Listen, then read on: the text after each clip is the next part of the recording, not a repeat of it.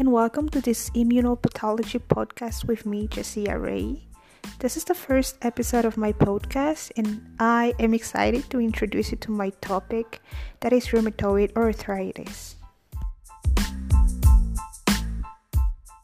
In this episode, I'm going to start by giving some descriptions about the disease, then talk about some common symptoms after that, we will see the involvement of innate and adaptive responses, and towards the end, I'm going to try to explain the origin and the cure for the disease.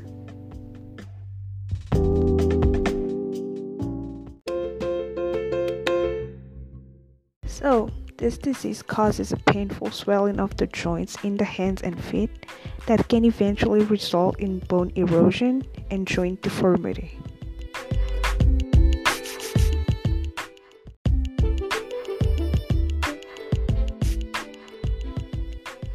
It can strike at any age, typically beginning in young and middle aged adults, and in some people, the condition can damage a wide variety of body systems, including the skin, eyes, lungs, heart, and blood vessels.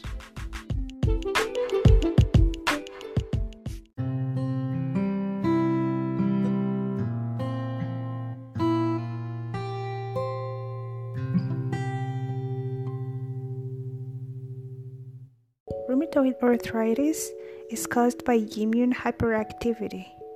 It occurs when your immune system mistakenly attacks your own body's healthy tissues that starts at the synovium, that is the lining of the membranes that surround your joints.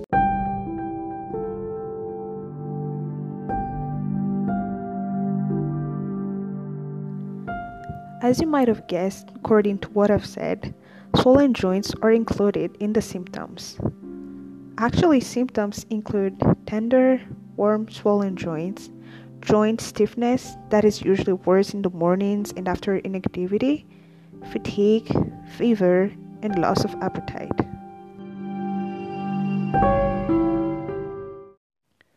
Now, let's take a look closer to this disease relationship with innate and adaptive responses.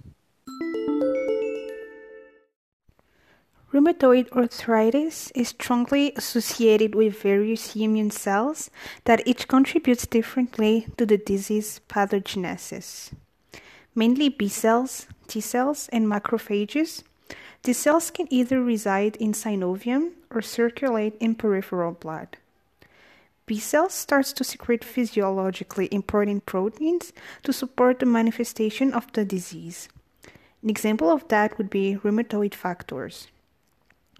B cells also activate T cells through expression of molecules as if an antigen was presented, and the T cells transform macrophages to tissue destructive cells.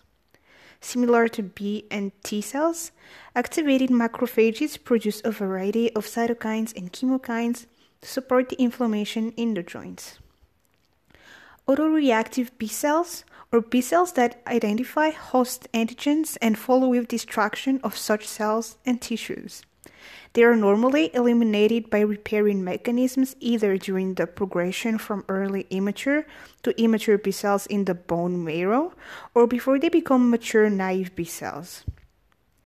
In rheumatoid arthritis patients, both checkpoints are usually defective, leading to the large production of autoreactive mature naive B cells.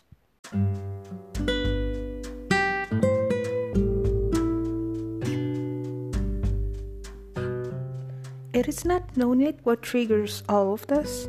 However, researchers have discovered a possible relationship between intestinal bacteria Prevotella copri that help us digest our food and rheumatoid arthritis. But the results aren't strong enough yet to prove this.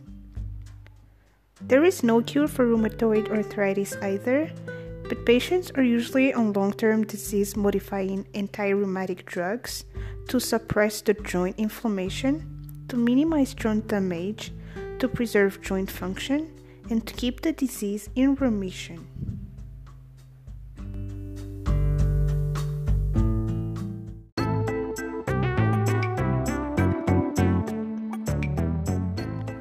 This is the end of this episode. Thank you so much for listening.